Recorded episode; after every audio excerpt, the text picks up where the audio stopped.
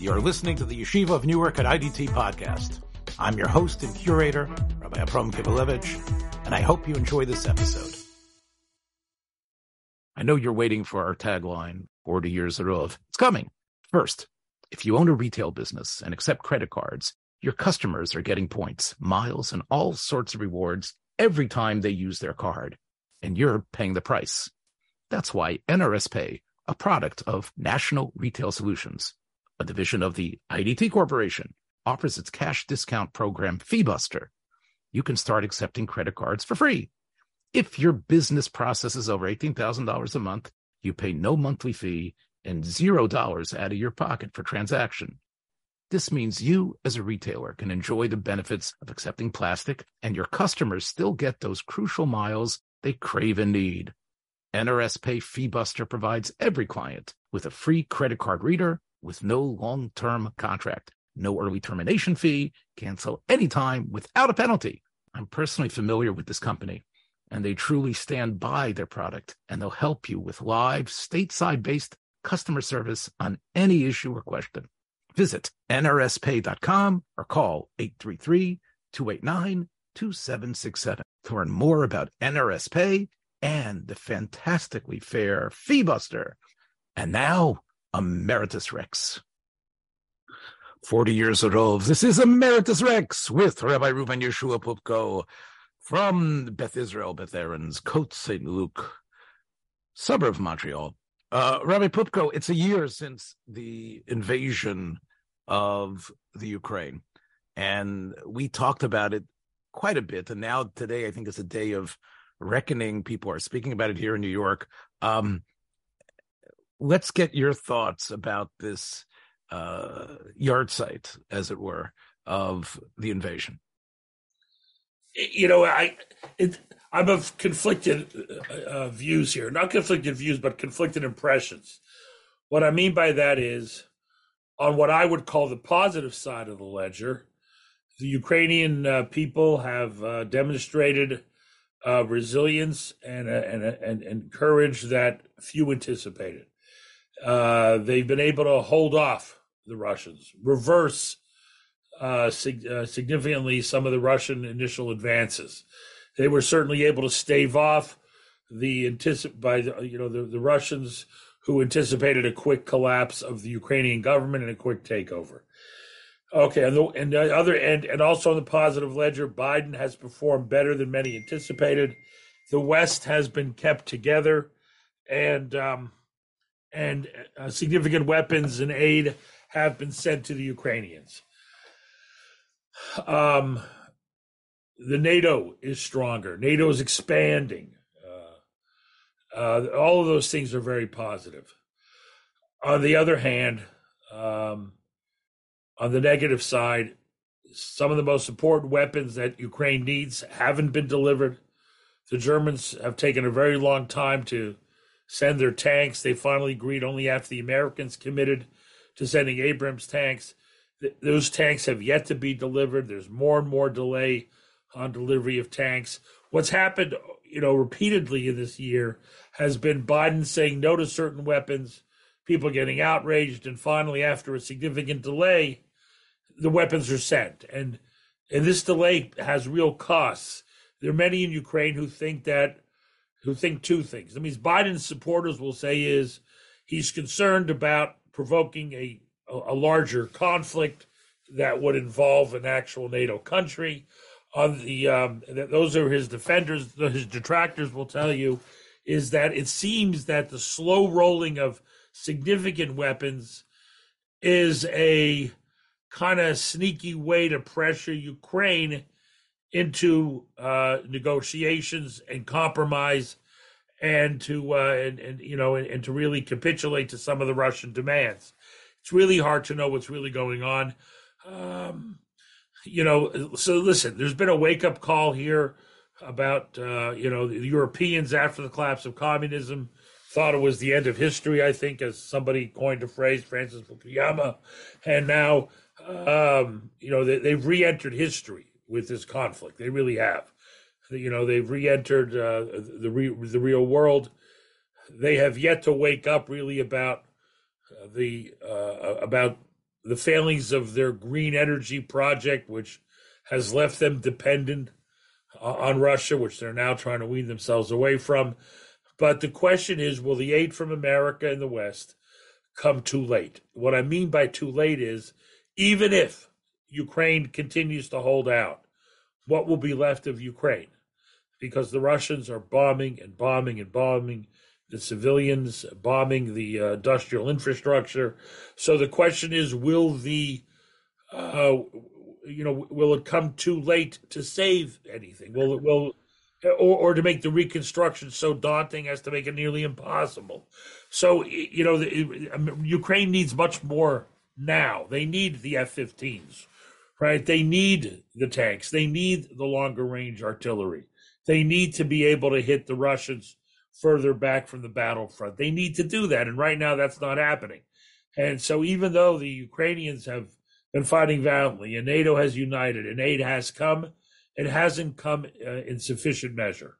So ba- basically, what people were predicting last year when the invasion began, that this was the like the Harlem Globetrotters versus the Washington Generals. This was going to be a uh, blowout eventually. You're saying it was it was surprising that it did not occur earlier but the blowout that we expected last year is imminent. Unless... I, mean, I, don't know if it's imminent. I don't know if I would call it a blowout, but defeat, Ukrainian defeat, is certainly possible. I mean, not, you're, you're, procrastinating even worse. You're saying that because they've gone as far as they could. They, as you said, they were valiant. But at this point, unless a sea change occurs in someone's policy, um, the domino ha- the dominoes have to fall. I mean, how much longer can these Ukrainians hold out? I mean, Russia outmatches them in numbers and everything else. Again, the Russians have suffered terrible losses, and the Russians, right. yes, the Russians were supposed to be advancing the last month, and they haven't. So, but the question is, how much longer is that situation? Is that is that really tenable? Is that really going to continue?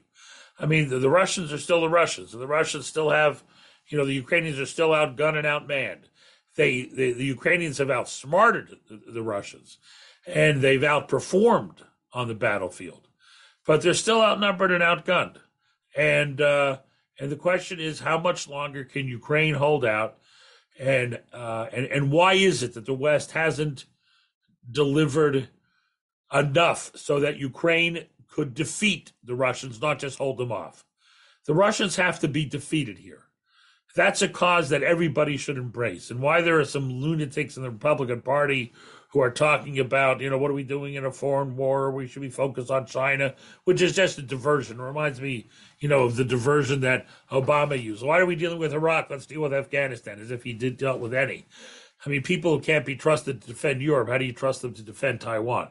And um, uh, so the idea that um, uh, so, so there are too many voices. Even DeSantis was waffling, and that's not good because he's a he's a likely c- candidate for the Republicans. Yeah. What's it's, what's at uh, here is, is enormous. Yeah, I think there's a little bit of a fatigue that's set in. There was it's almost like you know our attention spans uh, are limited, and therefore, as this war drags on, there's almost a sense of the sense of urgency disappears and oh is that that war that's been going on for about a year or two whatever it is? And i think that in in a way um uh, yeah sure. No people have gotten tighter and tighter. Uh, iran is supplying russia with drones which in some way helps israel because it it it, it solidifies uh, european uh, uh, uh, animus against iran. So that's mm-hmm. good. I mean, it's not good for Ukraine, but again, at least it demonstrates flamboyantly you know, the evil designs of the Iranian regime. However, uh, that alliance will is ultimately very dangerous. Uh, the the more Russia moves closer to Iran, they're less likely they are to give Israel a free hand in Syria, as they have the last number of years. The Russians criticized Israel this year for the most recent attack in Syria, so that that that's problematic. And as close as Bibi and Putin were uh, in the past. Again, if Russia's uh, defense interests lie in its alliance with Iran, that is deeply troubling uh, for Israel in many ways. Uh, and the good news of the past week is that China, at least publicly, hasn't jumped all in. Although there, uh, although the American administration is, according to press reports, about to release intelligence uh, proving that China is about to begin to send serious weapons to, to, to Russia to help them in the war war in Ukraine. Wow, that alliance of Russia, China, and Iran is very troubling. Let's talk a little bit about something light and easy before we get to the difficult things that are happening in Eretz Yisrael, and that is the balloons and other sorts of uh, UFOs that were sort of like part of the news cycle, and they were actually in your neck of the woods in a couple of places in Canada, and of course there was this uh, a wonderful um, Canadian American. Well, I would up. just like to point out the heroism, the heroism of, of Canada here. I mean, the courage. I mean, the, the, the, the how do I put this? The the valiant courage of Canada in shooting down a balloon. I mean, I, I can't think of a, a more. Right. I, I, I, would say it's like Churchill's speech in the in the, the depths of World War II.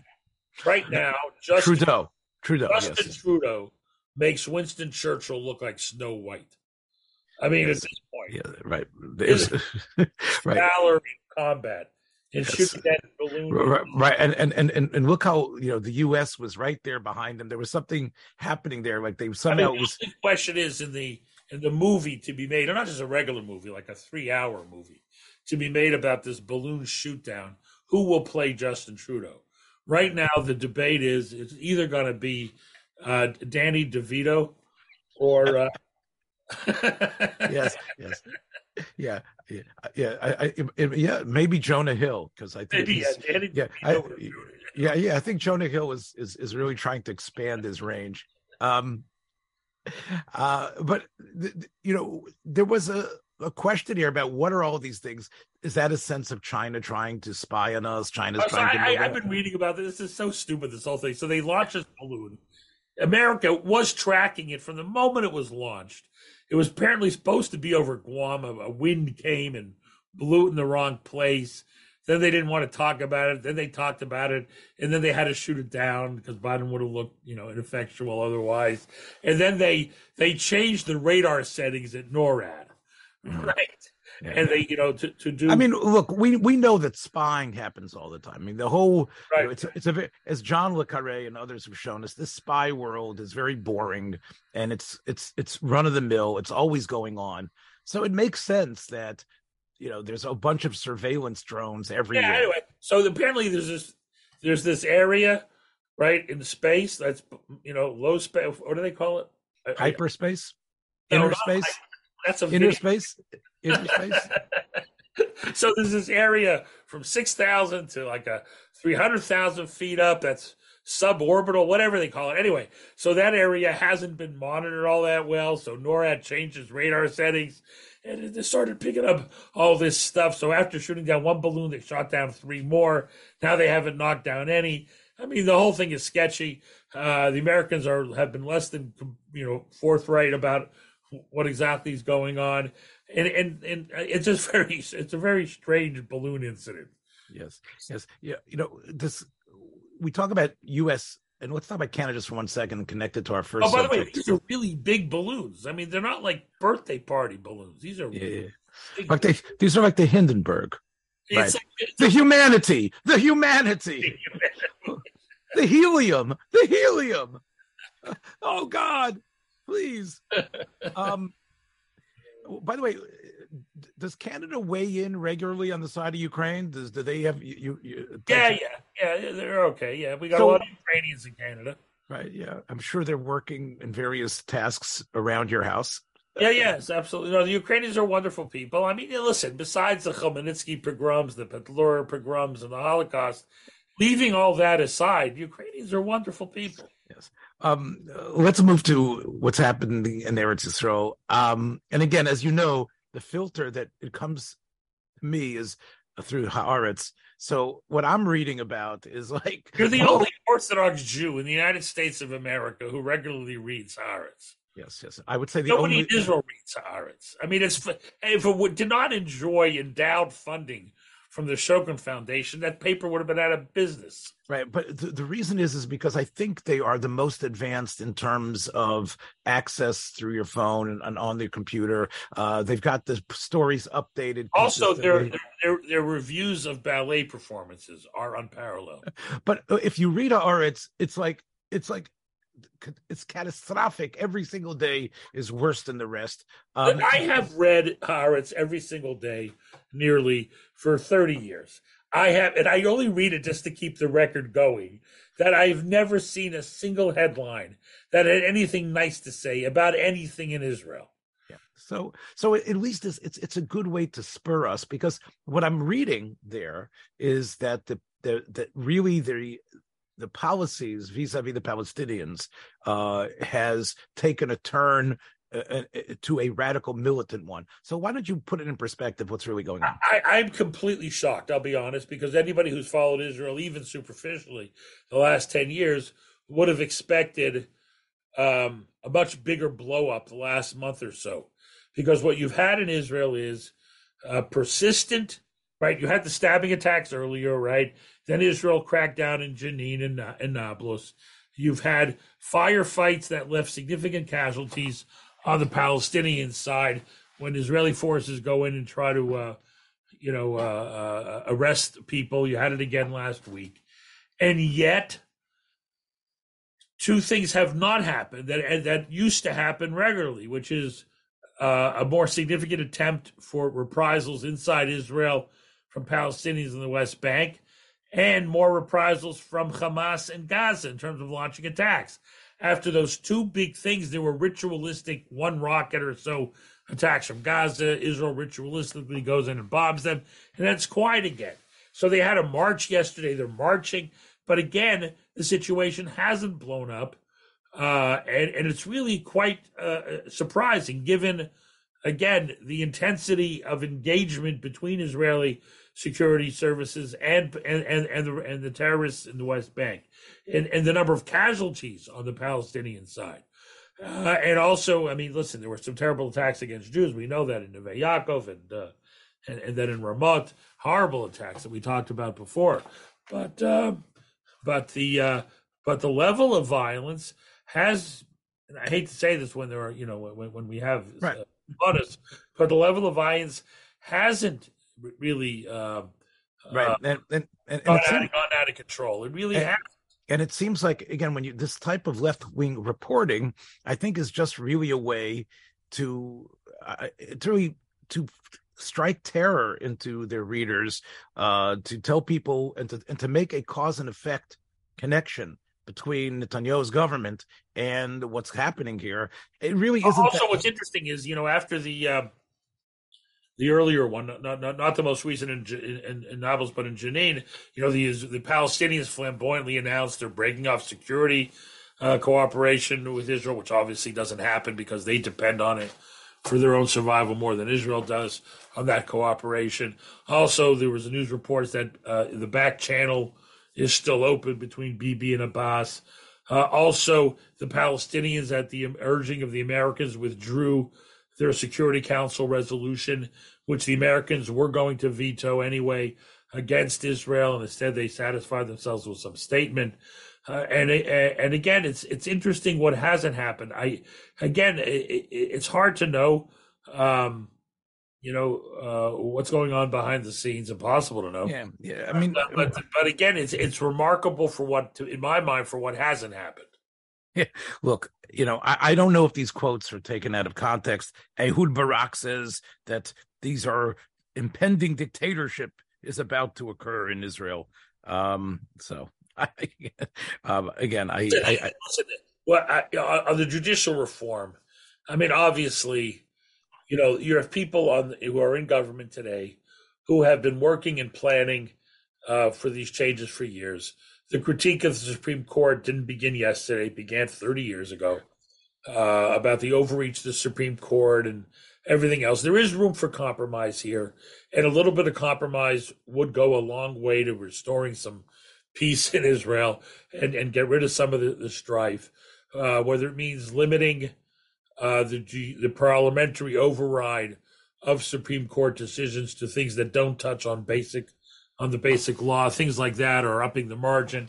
There is room for compromise. right, but again, these type of you know the type of hyperbole that is being issued by all these critics it's disaster it's a dictatorship we all know i mean it, it, what it's it's just noise and we all know that that when you scream and yell and you come up with the extreme statements people stop listening and i think that's probably what listen what has to be understood if you step back from this and look at it you know you know you look at the whole the, the, you know the, the, forest of Israeli politics over the years. You look at the whole thing and stop getting so involved in the trees. What you see is that after Sabra and Shatila in the early '80s, the left got a boost, which resulted in Oslo. That was the sea change in Israeli politics. Then you had another sea change in Israeli politics with the Second Intifada and uh, and the Gaza withdrawal that has emboldened uh, the right and has made it impossible for the left to get into power. The left today in Israel believes that this judicial reform issue uh, and other elements of this government represent their opportunity to see have a sea change in uh, uh, in Israeli politics, where the power shifts back uh, to the center, to the left, away from the Likud. And the polls show that they are right in this strategy. So they are using this to trigger a sea change. Right now, if there was an election, Lapid would win, according to the poll that came out I saw this morning. So uh, they are using this because remember, there are a lot of people who voted for Likud who are not happy with the judicial reform, who, or at least, and this is important, who at the very least don't see don't see the problems with the Supreme Court as justifying triggering this level of division in Israel. In other words, they lived with this activist Supreme Court. Their life wasn't terrible. Things have gone wonderfully in Israel on many levels, and they don't see the price worth paying in the in, in, in the civil strife and the political divisions that it's triggering. They just don't see it. And at this point, if you know, if there's a guy that has that, that's not an extreme leftist on the Palestinian issue, right? A guy like Lapid could could ride to power on this issue. Yeah, uh, yeah, but again, the probably the the damage to the whole uh, you know election political system if if that's what occurs if this government is you know pushed down i think is going to be severe uh, to the point that you know all, people are not going to take any of these elections seriously because the governments can be toppled um, let's talk a little bit as we as we get to purim um, crew 319 a supremacist group out of Iowa uh, has been pushing their members for a national hate day, mass anti-Semitic action. Okay, I, I have a lot to say about this. Wait, wait. I, I, have a lot to say. Don't wait, interrupt. Wait, can I at least put it, put the damn thing on the table? They want to shock the masses with banner drops and stickers and flyers and graffiti. So the Chicago police picked this up. Uh, they sent something to New York and uh, the ADL got involved, and now we've got to realize that they it's not an imminent threat, but here they are. They're they're waiting to to to unleash their minions to deface our synagogues. So yeah, so w- w- what's hatred is is is wafting. What do you want to say about this as we advance towards Purim? What I want to say about this is that the Jewish community has to man up and stop getting freaked out and thrown into a frenzy of panic every time some idiot on social media threatens something. Let's remember something. Okay, those who threaten do not do. And I will say that with absolute certainty. Those who threaten do not do. Those who attack you are pretty quiet about it because they, they want to get away with it. So if we allow every idiot with a keyboard to send our synagogues and our citizens into a panic, then we are giving them an enormous victory. We need to man up and ignore this stuff, right? All you know, all of our institutions have invested in security. We're all doing okay. Uh, and let's keep things in proportion. We cannot allow ourselves to be traumatized by this stuff, and we're overreacting. And every time the bad guys, the mischief makers, that's all they are at this point, right? Uh, well, what second? Let me push back just a little bit. This this uh, uh, the fellow in Los Angeles supposedly according to the reports, uh, was inspired by the propaganda of the Goyim Defense League. Right, which were I love. One second, let's just let's just revel in that a little bit. The Goyim Defense League. Yeah, I tried to join and I, they wouldn't let me in. so the it Goyim Defense like League's propaganda supposedly. It sounded like a lot of fun. I got to tell you. You got to admit, the Goyim Defense League sounds like it's a quite an entertaining troop. Yes, they were outside Orlando Chabad yesterday, screaming. I mean, you're telling me in 2023, after all we've been through in our history, we're going to get traumatized by people yelling at us. There was some stupid video with a guy with a megaphone earlier in the week. I mean, these are cranks and and, and, and impotent incels. They're, they're they're nobodies, right? Uh, right. The, I think one of the problems is now that we're talking about it is that people have become much more um, prone to respond in kind than they were 15 years ago. So even though these guys are idiots, but but there's so so it doesn't take much to raise the temperature anymore. Uh, and and I think that's part of the reason maybe why again this this murderer in Los Angeles could have been inspired. Obviously, we know that the it doesn't the tinderbox of hatred doesn't need a lot for the for it to Listen, let's okay. explode. Okay, first of all, people have amnesia. All right. Uh, yes, there was a horrific attack in 2018 against the synagogue uh, in Pittsburgh. Horrific attack in Poway near San Diego. A kidnapping and in, in, in, in, a, in a uh, hostage taking in Colleyville, uh, Texas. But again, we've seen this before. Yeah, poor Yankel Rosenbaum was killed in Crown Heights at a pogrom led by Al Sharpton, who later was honored at, at a convention of the of the Reform movement. Bizarrely, okay, we we've had you know, the shootings, at the Holocaust Museum in, in Washington, the old age home in the Midwest, the Jewish old age home, uh, was targeted some years right. ago. Right? There's always has been and always will be ad bias goel. There will always be people who want to kill Jews. That's their job. They're anti Semites. They've been doing it since the beginning of time, right? We've seen this before and we're still here. Yeah we have to have the resilience and the strength of character not to grant them victories by allowing ourselves to be in a frenzy of panic every time an idiot types something on social media. We should all take reasonable precautions. We should all be on the lookout in our shows for people who don't belong. Like people come to an Ashkenaz minyan and say, Vyasa por Kornei, you know that they are a, a terrorist risk right? We, we, know who they are. Yeah. We we know who doesn't belong, right? And we have to be careful. We have to be careful, absolutely. But we can't allow ourselves to be in a frenzy of panic. And that's what we allow these people to do when they intrude on our consciousness this much. There's some really bad people out there. There are black nationalists who, who want to kill us. Kanye West did have an impact. And but before long before anyone heard about Kanye's anti-Semitism, we had the attack that ended up being a nes nigla in Jersey City. Sure. The big story of the week for security shouldn't have been idiot neo Nazis, but the report that Iran, right, w- wishing to retaliate against Israel, is mapping diaspora Jews for, and institutions for potential attacks. Okay, that's the big security news because Iran has carried out terrorist attacks in Europe. Iran has ter- carried out you know, attempted assassinations in the U.S. in Washington and in Brooklyn, New York, and that's just recently. We know that Iran, what Iran did in Argentina in '92 and in '94 at the Jewish Community Center and the Israeli Embassy. We know all of that, right? right? And, so and, Iran is a major player, and the intelligence reports from Iran are a lot more terrifying than some idiot with a keyboard in his mother's basement. And and I suppose that you know when we just wrap this up that as we approach Purim, and you know, we coming to uh, next week, we'll have uh, Parsha Zachor. Um, I guess rabbis throughout the world uh, tend to use these incidents of that are happening in current affairs to sort of explain why.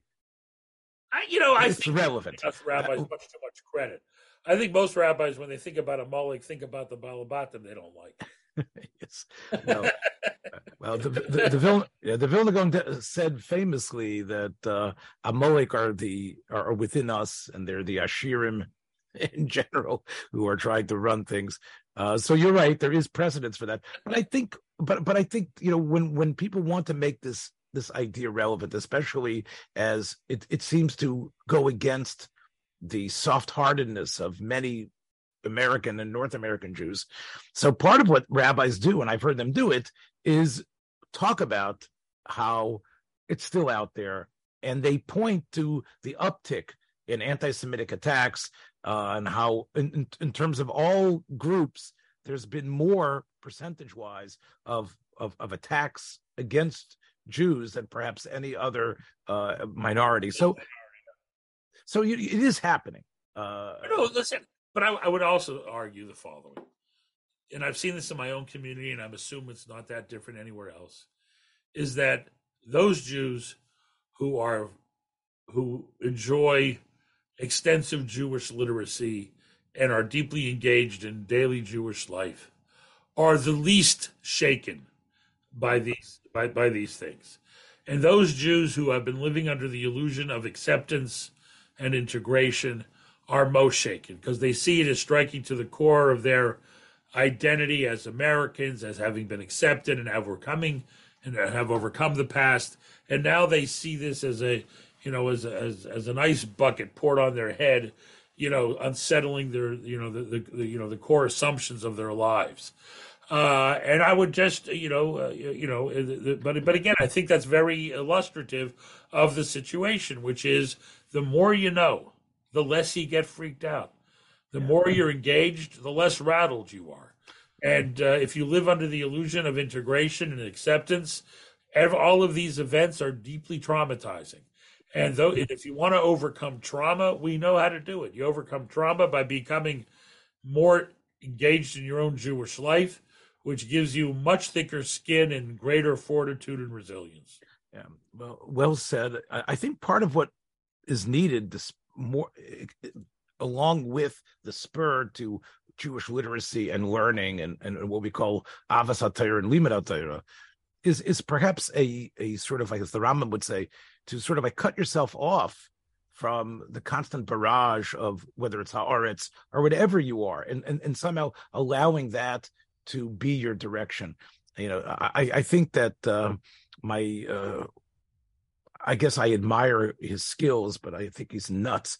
Uh, you know, Aaron Rodgers' idea that in order to uh, recalibrate himself, he needed to go into a sensory deprivation hut in Oregon and to go into a total sort of a darkness. I guess. I, I think was it you who told me this, or did I hear it on ESPN? I often confuse you with ESPN. Yes. Um, uh, but but I, but you hear what I'm saying. I, th- I think sometimes I, what you the question about Aaron Rodgers is why couldn't he just go into his house and go in the basement and turn off the lights? Yeah, yeah, yes. I mean, yes, his yes. house is big enough. I mean, I, anyway, I, but you're sure. right. It's a good idea to live in your own world in your own head for a while. Yeah, in other words, to cut yourself off from from all the talking heads and all the feeds and everything that your phone is constantly chirping and what you're getting, and then sort of like be again, we have Shabbos to do that, but right. you know, it, that doesn't always work. Isolation. Be well, everybody. Be well. Thanks for joining us for another episode from the Yeshiva of Newark at IDT Podcast. Be sure to subscribe on your favorite podcast app so you don't miss a single episode.